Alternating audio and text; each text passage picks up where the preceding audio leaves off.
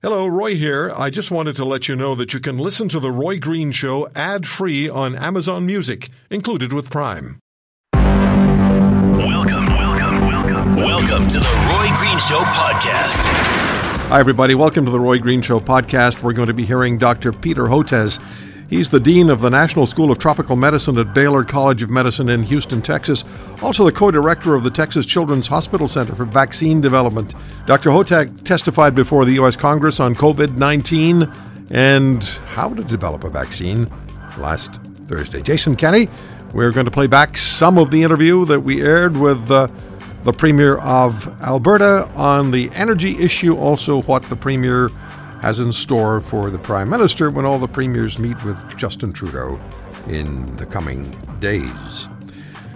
Also on our podcast today, the President and CEO of the Canadian Federation of Independent Business, Dan Kelly, are Canada's number one employers ready for COVID 19. They're just trying to recover from the rail blockades and the Spanish flu, 1918 to 1920.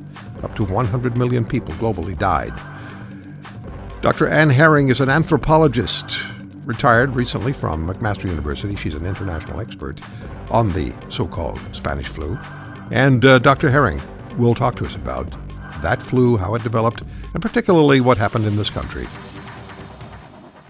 Dr. Hotez, thank you very much for the time. I appreciate it greatly. I've been watching you and listening to your interviews and learned a great deal. Let me ask you this Are we on still on a learning curve, a steep learning curve about COVID 19? Well, thanks for having me uh, today, and uh, greetings to Hamilton, Ontario. Um, yeah, we are. We um, we've learned a lot about this virus in a few weeks. Probably more about a new virus infection in this few weeks than any other virus infection in human history because of we've been able to apply all the new technologies to its study.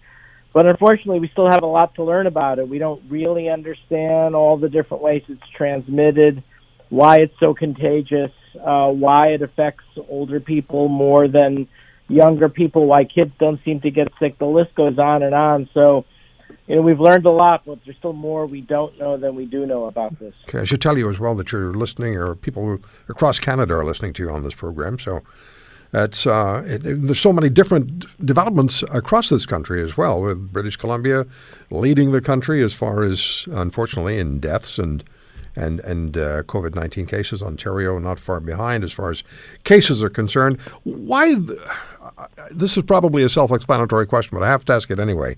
Why people over the age of sixty? What's magic about sixty?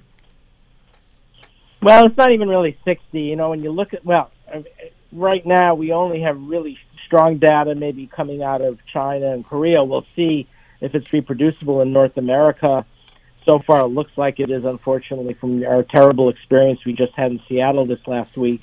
Uh, but um, it really seems to pick up, especially over the age of 70, and especially uh, with uh, patients who have underlying chronic debilitating conditions, including diabetes or, or hypertension.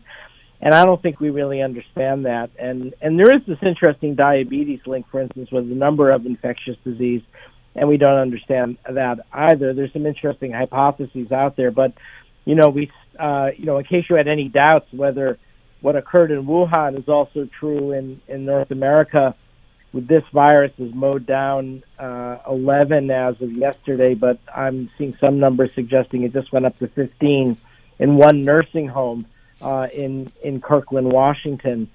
Uh, so this virus raced through it and uh, killed so many people, and so that to me is a wake up call that we need to do a much better job looking after our older populations, especially those in uh, institutionalized settings.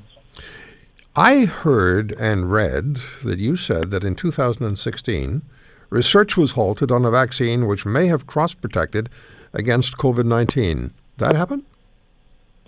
Uh, more or less. Uh, we, we were funded by the National Institutes of Health uh, to develop coronavirus vaccines. We have a program at our National School of Tropical Medicine at Baylor College of Medicine and Texas Children's Hospital to develop vaccines in the nonprofit sector. I like to say we make the vaccines no one else will make because they're mostly for diseases of the poor, although we've now we've opened it up to emerging infections of pandemic threats, which still do not for reasons if you want to go into it, we can discuss, but don't really give much in the way of financial return.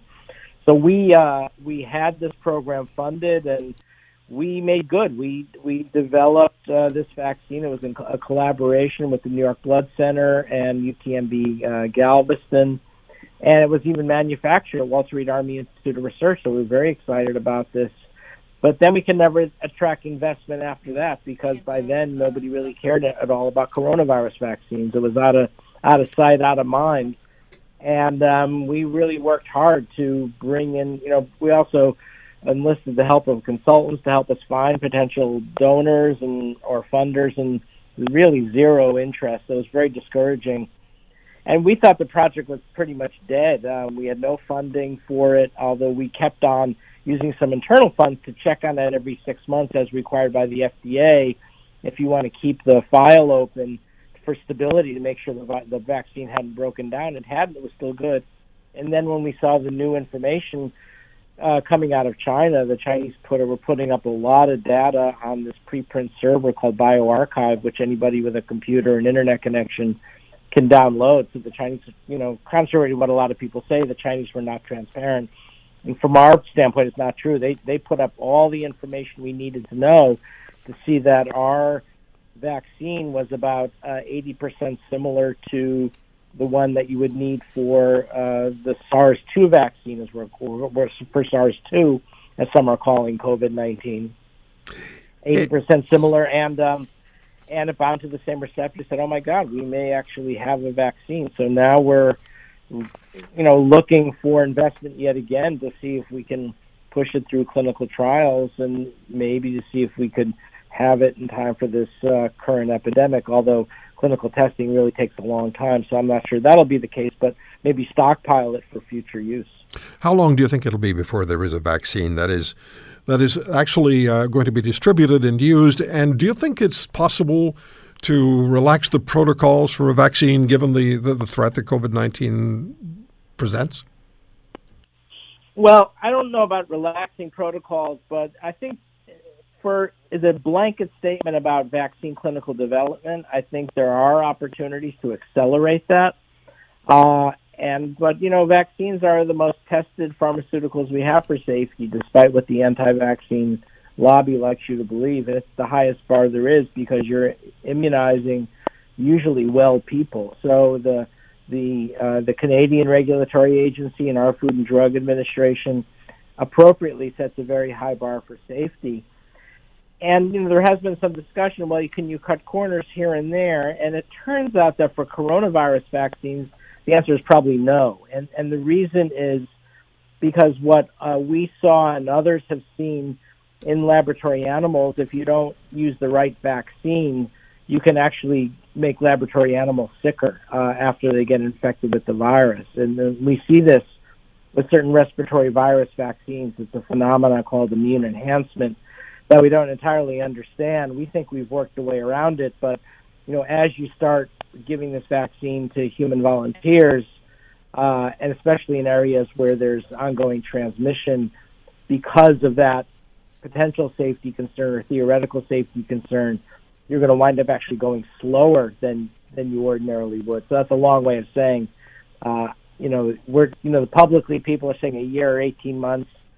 I'm not even confident we'll we'll have it then. We may be talking two or three years, unfortunately. And how long do you think? Do we have any idea how long COVID nineteen will be among us, and uh, whether it'll mutate? And I ask this because the H1N1, aka the Spanish flu, from 1918 to 1920, was present uh, in three waves, and then it sort of petered out toward the end of 1920. Is there? Is, do we, can we project how long this one's going to be around? Well, you're seeing a lot of uh, speculation and predictions out there, including President Trump, who's made his own prediction that this will disappear in the summer. And you know, he actually may be right, but uh, we we don't know. Uh, some of these uh, coronaviruses are very seasonal, uh, especially the ones that cause upper respiratory infections. But there's a lot of different scenarios that's been put out there. One that, as the president hopes that it'll, it'll simply disappear in the summer. Others say it may diminish somewhat in the summer and then may pick up again in the fall and winter and ultimately it'll get into a regular seasonal pattern pattern returning every year. Uh, others say well it'll it'll just keep uh, it'll be more like flu where uh, we see it uh, peak in the northern hemisphere in the winter and then in the summer in, in the southern hemisphere and all year round in, in the tropics. But there's you know, with a new virus agent, there's absolutely no way to know. And uh, so I think the prudent thing to do in this case is to uh, plan for a worst case scenario and just assume that transmission is going to be ongoing. And if it starts to go down, great.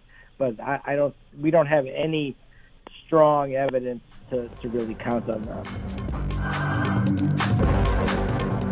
Dr. Hotez, when you testify before Congress, do you get the sense that politicians really understand what this is about. And I and I ask this respectfully because there's the story in the Jerusalem Post today.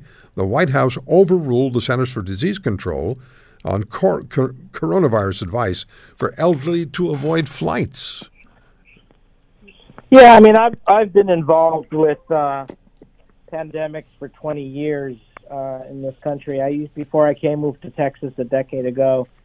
I was chairman of microbiology at George Washington University, and I had the microbiology department next to the White House, so I got involved in it in a big way. And you know, I lived through anthrax in 2001 and SARS one in 2003 that also struck Toronto, and then it was uh, uh, in 2009 H1N1, and then we had Ebola, then we had uh, Zika virus infection, and now and now this, and and politics always played a role. The the difference is things are far more toxic right now, and uh, and and there's an extra layer of politics that we haven't seen before, and and so that does complicate that does complicate it, and it also doesn't help that we're this is all happening in the middle of the Democratic primary in the United States. So, and and not only that, you know, when I go on cable news, which I've been doing a lot, uh, going on MSNBC and Fox News and CNN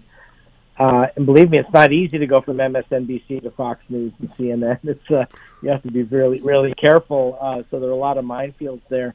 It it make it makes it uh, much tougher, and you know you have to spend time at any venue, whether it's uh, a uh, testimony to Congress or being on cable news, to be able to hold off the political uh, the political baggage that often goes with things in order to really address the issues. And it's harder now than it's ever been. Let me come back, if I may, to the issue of uh, those who are at risk, 60 and over.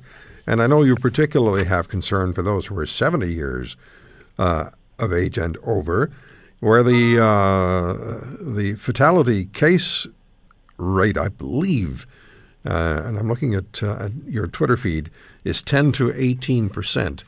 What's the perspective yeah. on that, please? The, well, that I mean, the, practically speaking, what it means is those individuals who are in uh, nursing facilities, especially, we've seen both in China and here now in Seattle, are highly vulnerable, and this virus, you know, will enter into a nursing home, and you know, it's so highly transmissible. It's just picking off older adults. And so that to me is a wake up call and one of the things that I really pushed hard in Congress to get people uh, aware of, and I think it had some effect. Uh, to we have to relook at the practices we're going to use to protect our older individuals in community settings like nursing homes or retirement homes, uh, and you know to, to get people to sit up and take notice. I actually was deliberately provocative, which is something I try to avoid. Um, and I, when I said you know, this is the angel of death coming and picking off older people. And you could see the body language in the room. Uh, the, the, the, I can imagine. The, those members of the House of Representatives uh, sat, you know, some, the few that were half asleep all of a sudden sat up and, and heard that one. And, and it got, you know, that was the soundbite for the next 48 hours. Uh, and you know, I, I had to do it. I mean, I, I didn't know another way to get people to care about this issue, and now we're starting to see in every discussion now coming out of whether it's the White House or on on TV or uh, you know public health officials, they're all talking about what they're going to do to protect their nursing homes. Right. Is, that sometimes that's what you got to do. Okay, so uh, just we have about a minute. Uh, there's there's nothing on the horizon that would suggest that we would have a vaccine in the in the relatively short term. It's going to be some significant period of time before I expect a, some significant period of time. Uh, the the other question I have for you, just quickly, is we know that 16 million people are quarantined essentially in northern Italy. Is that in our futures as well in North America? We see sports events being canceled and, and attendance being reduced. Uh, are, we, are we looking at quarantines in North America as well? Well, we might, especially in areas uh, uh, where there's community uh, transmission.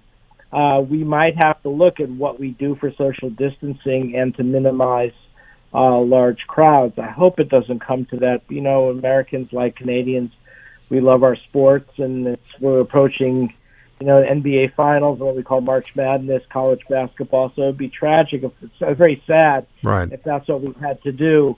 Uh, right now, if there's no community transmission, uh, I'm saying let's keep business as usual for now. Okay. But you know, we're as we increase testing, you know, we're going to find more areas of community transmission uh, and and uh, um, and and then then we'll have to make that. All right, uh, Dr. Hotez, I have to jump in. You do remember though that Toronto is the uh, defending NBA champion, right? You do you do know that in the United States, right? You're aware of that. I think I think in the U.S. we call that an inconvenient truth. Premier, I spoke last weekend with Laura Lau of Brompton Corp in Toronto who manages some $2 billion in assets. And we talked about the, uh, the oil sands and we talked about Teck, Frontier Mine, and the company deciding it wasn't going to go ahead, largely because of the regulatory um, morass that awaits anybody who tries to develop energy in uh, in this country. Here's uh, I asked her if it was the last nail in the coffin for investors, investors rather. Here's a little bit of what she said. We've had time and time again uh, the government not supportive of projects, and whether it be oil sands projects or even pipeline projects, because we need to get the oil to market. And it's been very difficult to get any big energy projects off the ground in Canada. That's somebody managing $2 billion. I'm sure you hear that over and over. Well, Roy, I, have heard that from people managing uh, hundreds of billions of dollars. Uh, and um, I mean, there were just news stories uh, th- this past week about uh, a the largest uh, equity fund in the United States apparently pulling out of a a, a multi-billion dollar transaction to support an LNG liquefied natural gas export project out of Quebec. I was going to raise that you know, with you.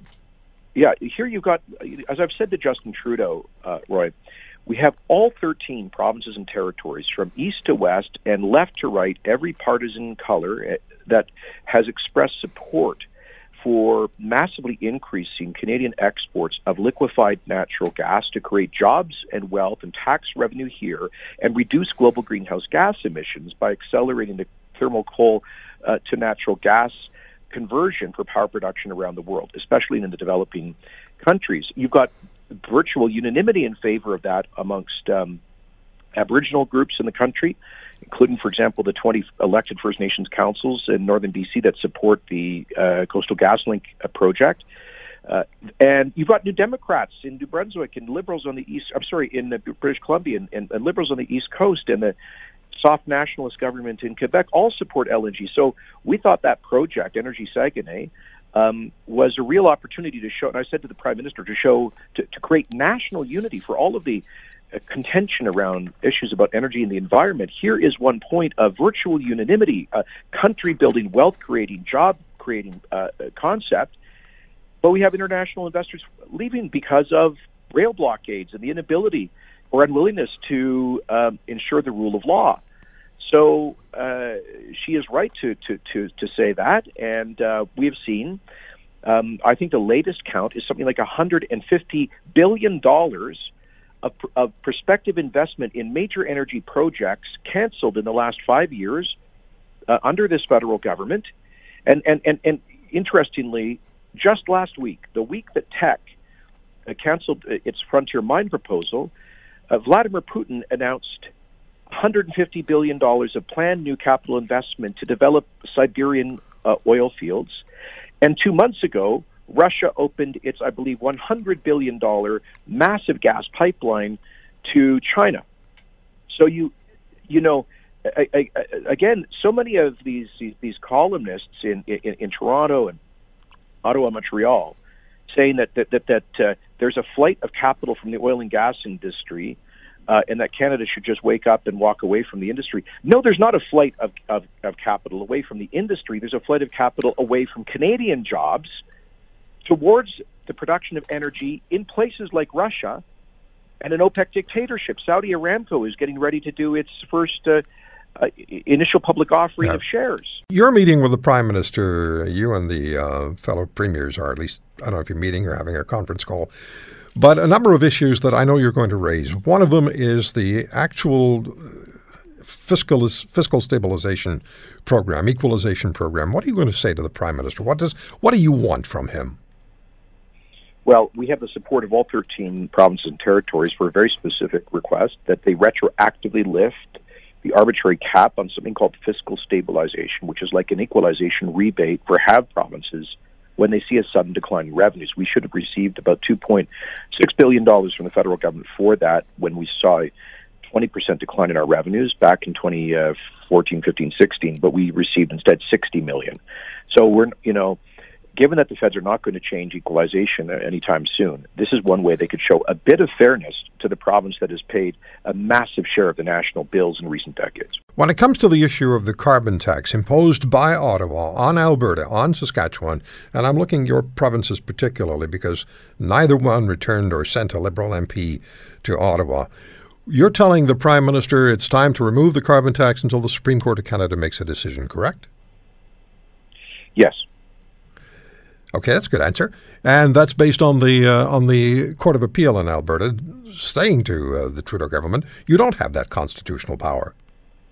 In a very strong four to one decision, uh, clearly asserting it that uh, the federal carbon tax is quotes a constitutional Trojan's horse unquotes that represents an unprecedented violation of provincial jurisdiction under the Constitution. So. Um, it was a stunning rebuke of the federal uh, carbon tax that is punishing people for driving to work and heating their homes, and we hope the federal government will respect the court. So back to this uh, Quebec LNG project for just a moment. Warren Buffett stepping back from investing 4.5 billion, I believe, and that's going to hurt. Um, but Quebec doesn't Quebec have ultimately the final say on whether this project gets built, as opposed to Alberta having the final say on Teck, for example? Well, um, I, Do I have that incorrectly? Could, yeah, I mean, the federal government's, I'm not sure what regulatory role they would play, but I will say this the government of Quebec supports the Energy Saguenay project very strongly. Right. And we hope to find a way to work with them to keep it alive uh, despite this unfortunate uh, withdrawal of a potential investment capital. Okay, what I was getting at is Quebec may have a decision making power that Alberta didn't. Yes, no? Well, let's put it this way. When uh, New Brunswick asked uh, Prime Minister Trudeau to revive Energy East, after it had been canceled, Prime Minister Trudeau said to New Brunswick, you've got to get Quebec's permission first. In other words, Prime Minister Trudeau gave to Quebec a unilateral veto, a political veto, over an intra-provincial pipeline, which the Supreme Court of Canada recently affirmed on the BC case is a matter of exclusive federal jurisdiction. In other words, infrastructure that goes between provinces, like pipelines, um, that's a federal responsibility, but the government of Canada has surrendered that uh, with respect to one province, Quebec, for oil pipelines. Dan, what's the state of affairs for Canada's small business community now following the rail blockades? Well, look, I think Perrin had it right. Uh, a lot of them are feeling like they've gone from the frying, frying pan right into the fire with uh, with going from the rail blockades to coronavirus preparations. Uh, uh, for some, of course, the impact at this stage has been limited, uh, but we're getting tons of questions from small and medium-sized business owners across the country. Uh, many of them reporting that they're having ongoing challenges with getting stock and supplies from China of course, that was held up originally, in many instances because of the rail blockade, and now there's just a slowdown of, of production and a slowdown of shipping from China. Uh, but the, the probably the bigger thing that we're hearing from members is questions about what to do about employees who may be returning from either a business trip or a you know vacation uh, to to China. Many, of course, Chinese Canadians have uh, gone back to see family. Uh, while that has slowed, there are still thousands of people that are coming back, and employers are saying, "Okay, what do I do to not freak out my other employees, uh, but also to be fair to the person that is coming back and most likely is is just fine." And not just China. I mean, we know what's happening in Italy now. They've uh, essentially shut down part of the country, 16 million people, a quarter of the population. So anybody returning from Italy now is also going to be, uh, well, considered necessary to be You're- tested. You're So- absolutely right. Same for South Korea. Right. Uh, we've got we've got a host of countries now that are uh, that are in hot zones uh, that uh, that we have to watch uh, for. Uh, and of course, this is affecting businesses in other ways. Uh, just a, a group of our members said that they had a trade show that they were supposed to be attending in Yeah. Milan, and, and that was postponed. Uh, and they've bought tickets, and they're not sure whether they're going to get refunds for any of that. Um, I would say that probably the one of the other big impacts has been on Chinese Canadian or Asian Canadian uh, led businesses that serve the Asian Canadian communities. Uh, a lot of uh, Chinese restaurants, for example, are reporting dramatic drops in the uh, customer base. I just went to one last weekend, uh, and and it was an, usually an hour wait, and I got in immediately, and it was half empty. Uh, we've heard those kinds of stories. Chinese malls in in big cities in Canada, Vancouver, Toronto, that are telling us that that uh, really there's there's almost there's very little traffic right now, and of course that has a massive impact not just on the business but also their employees. Uh, they're struggling as to what to do. You know, if they need to go to a short-term layoff. Yes, and uh, again, the small business community isn't necessarily doesn't have the resources that a large corporation would have to prepare for these um, these, these events like the blockades and now COVID nineteen, and who knows where COVID nineteen is going to go. So it's a particularly stressful time. Um, have you heard from people specifically about contingency plans they might have made, uh, Dan, or is the CFIB recommending action to the small business community? Yeah, we uh, we are giving some. Uh, there's there's many business associations, us included, uh, on our on our website cfib.ca. We have some help for business owners answering some of the most common questions that we're getting from uh, small business owners across the country, but also some help in terms of uh, preparing contingency plans. For some businesses, and, and we're thinking about this ourselves as an association, is you know to try to have people that uh, that are either worried about that or in certain situations do telecommuting, uh, and also preparing for for that eventuality. So for some jobs, you may be able to do them from home, uh, but if you're in a customer service capacity, that that becomes really really difficult. That's where I think we we are looking to government, uh, particularly the use of the employment insurance system. S- Lots of small businesses don't don't have paid sick time. Uh, and that can be a real gap because they're not sure what to do, and does the impact fall entirely on the employee? Uh, this is where EI provisions or some changes to that could make this a lot easier for, for small and medium-sized firms in, Okay. in the instant, in the interim.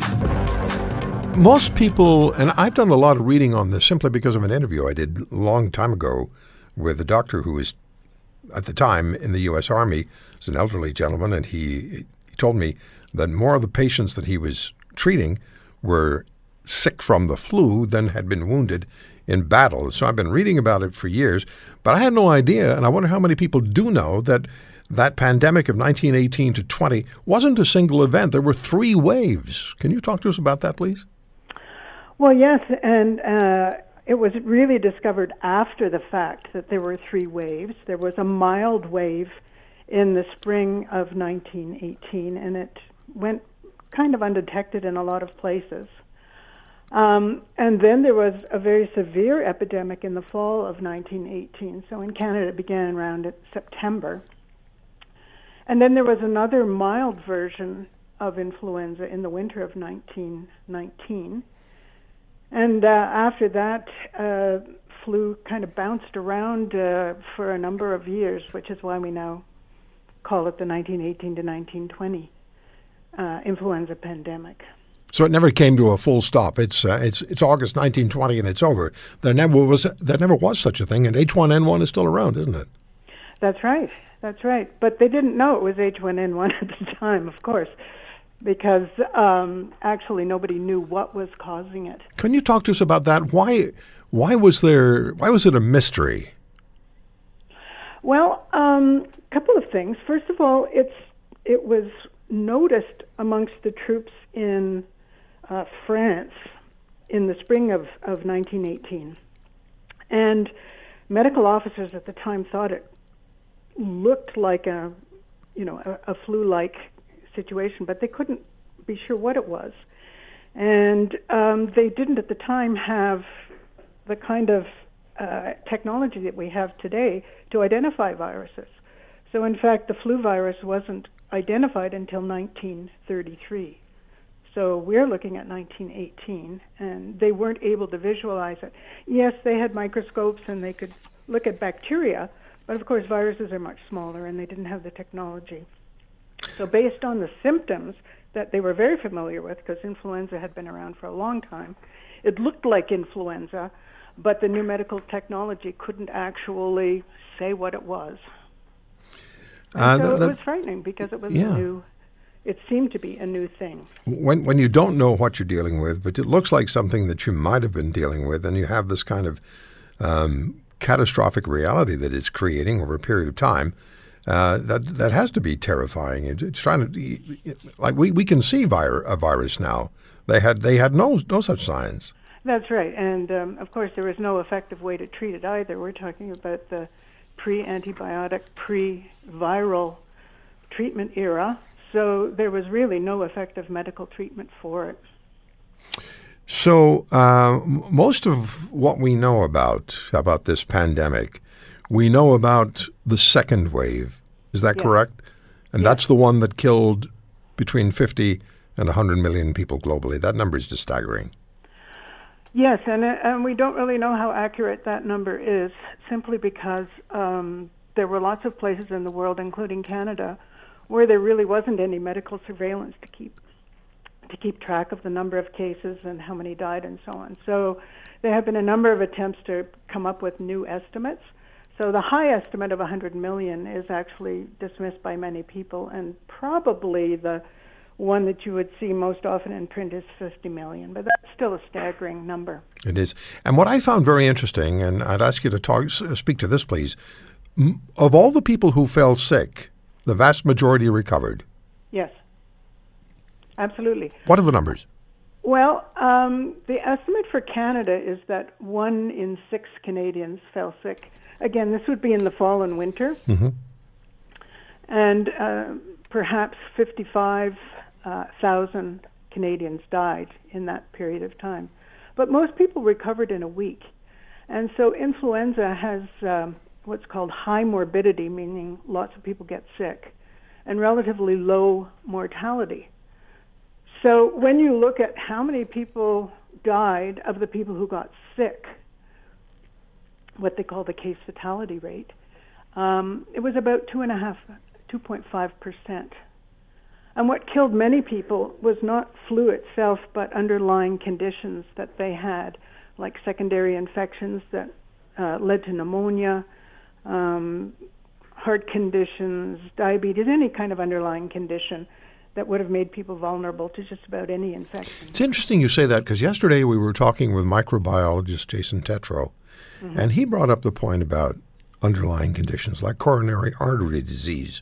Mm. And and if you have those conditions, don't want to scare people, but if you have those conditions under the wrong circumstances, those conditions could actually end up being a conduit for the flu virus.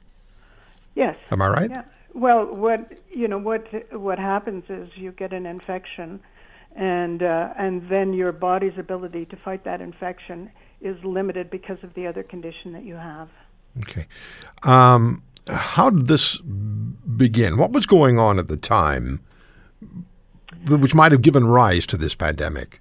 Yeah, well, I mean, this is one of the there. There's still a lot of things that aren't known about this pandemic, which is what keeps people looking at it and makes it fascinating. Um, certainly, it, it, it erupted during World War One, and it's pretty clear that its spread around the world was connected with troop movements and also the conditions that the troops were living under. Uh, you know, these crowded trenches, the crowded hospitals, the crowded troop ships and troop trains, and so on, which would allow to, would which would have allowed any kind of um, airborne uh, infection to spread rapidly from person to person. Um, so that was a big factor in the spread of the of the virus worldwide because of course there were also troops from around the world in Europe and they were sending soldiers home. Mm-hmm. And so the virus was going along with the ships that were going back and forth. And uh, this made it possible for the disease to spread worldwide. That's very interesting. If there had been no war, no First World War, maybe we wouldn't be talking about this. You kind of wonder, don't you? Yeah, you do. You, you, you yeah, because those. Uh, if, if we're going to look at the troop movement situations, you're putting a lot of people in a confined area, and you're moving them together, and they don't really have anywhere to go, and they're just. You know, they're together in a train or together on a ship. That's right. And that would be sort of a, a, a, a breeding ground for, for the virus. Sure. And and here's a here's another interesting um, war connection, Roy. Um, you know that the 1918 flu is often called the Spanish influenza. Yes. Well, it, it's called that not because it started in Spain, but because of the war that was going on in Europe, and there was censorship going on, and neither side of the war wanted the other side to know that they had soldiers that were getting sick. Mm-hmm. Um, now, Spain was neutral at the time. And so when the uh, people started falling sick from influenza, it was being discussed in the papers. And so it was, you know, the first word of it came out in the Spanish press, and then it got called Spanish influenza, but it had nothing to do with the origin of it. Dr. Herring, uh, so how did this flu get to Canada, and, and was it another case of troop movements? Well, Roy, it was a case of troop movements, but it wasn't what we once thought. Um, the earliest ideas about it was that flu was brought back to Canada uh, with demobilized soldiers from Europe. But research that was done by Mark Humphries, who's in the history department at Laurier, um, he actually demonstrated that it came to Canada via the United States uh, because the epidemic was uh, sort of embroiling the East Coast before it came to Canada, and mm. soldiers were being sent by train through Canada to be shipped via um, Montreal or Halifax overseas. In a, I mean, their main place of debarkation was New York, but some of them were being shipped through Canada, and some of them were training in Canada. And uh, so the flu seems to have uh, come in connection with troop movements, yes, but from the United States, okay. not from Europe. And this is all. This is what we find out as the go, research goes on years yeah. afterward. Now, when we talk about Canada, population was around two million at that time, wasn't it? I think it was around eight. It was eight million? Okay. Uh, and f- 50,000 people died in this country, if I have that yes. number correctly.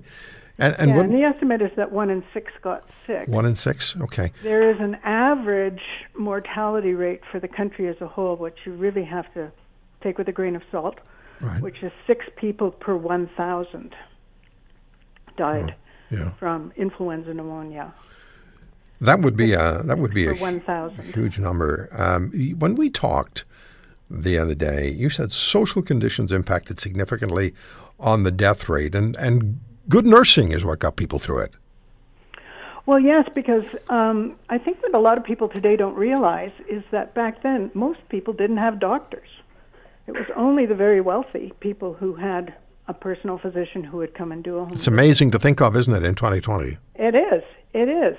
And um, so, what got people through this was not care by a doctor, but care by somebody who kept them fed, kept them warm, kept them hydrated, so that they could get through this uh, really nasty infection. And you said to me at that time, there were networks of care that started to be established. Communities did amazing things to help out. Other communities isolated themselves, tried to keep people out, but there was also a great movement toward volunteerism. Yes, and um, some of it was organized so that, for example, there was a in Ontario what was called the SOS, as in you know Save Our Souls. The Ontario Volunteer Emergency Health Auxiliary was set up, mm-hmm. and these were uh, primarily women who volunteered to, uh, often through churches or um, other sort of women's club organizations and they prepared meals. They would go and um, uh, take care of people in their homes, set up soup kitchens, um, and there was a tremendous uh, sense of the need to provide this kind of care. Okay. Small sidebar here, but I think it's worth talking about. There's always going to be somebody who's going to sense opportunity when, uh, even in the wor- worst of circumstances. And you told me, uh, tell us about the tell us about the bicycle story. I love the bicycle story. Um, well, first of all, I should say most of the information uh, came through newspapers. Okay. And newspapers were, were great sources of uh, um, reminding the public about everything. Right. So the CCM Bicycle Company ran an ad uh, during the, the pandemic saying something like, to avoid the flu, buy a bicycle. Get out in the country, get some fresh air, get away from the crowded trolley cars and so on. Ride a bike and you'll be able to avoid the flu. You're going to need one in the spring anyway. I mean, I don't want to laugh but, uh, un- under the circumstance, but it is kind of does give you a little bit of bit of the giggles. And insurance companies were saying, Oh, buy yes, buy insurance. Companies who would say, "Well, we have special coverage for Spanish flu sufferers." Um, there were all kinds of uh, ads for, I think, home remedies that you could Of course. take, like Dr. Chase's menthol bag, which you would wear around your neck. Um, because of course there was no effective treatment for it No, and people were desperate. people. Uh, Dr. Herring, in, uh, in the time we have left, what's the takeaway from this pandemic in 1918 20? Well, for me, one of the takeaways is uh, it was no single event. It was something that recurred, and s- that there were many stories and many circumstances that made the death rate different in some places compared to others. Um, and I think most people don't realize that in 1918, even when we hear this terrible death um, toll, most people survived.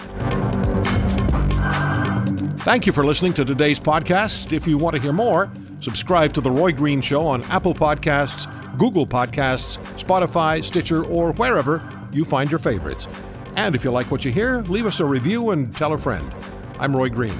Have a great weekend.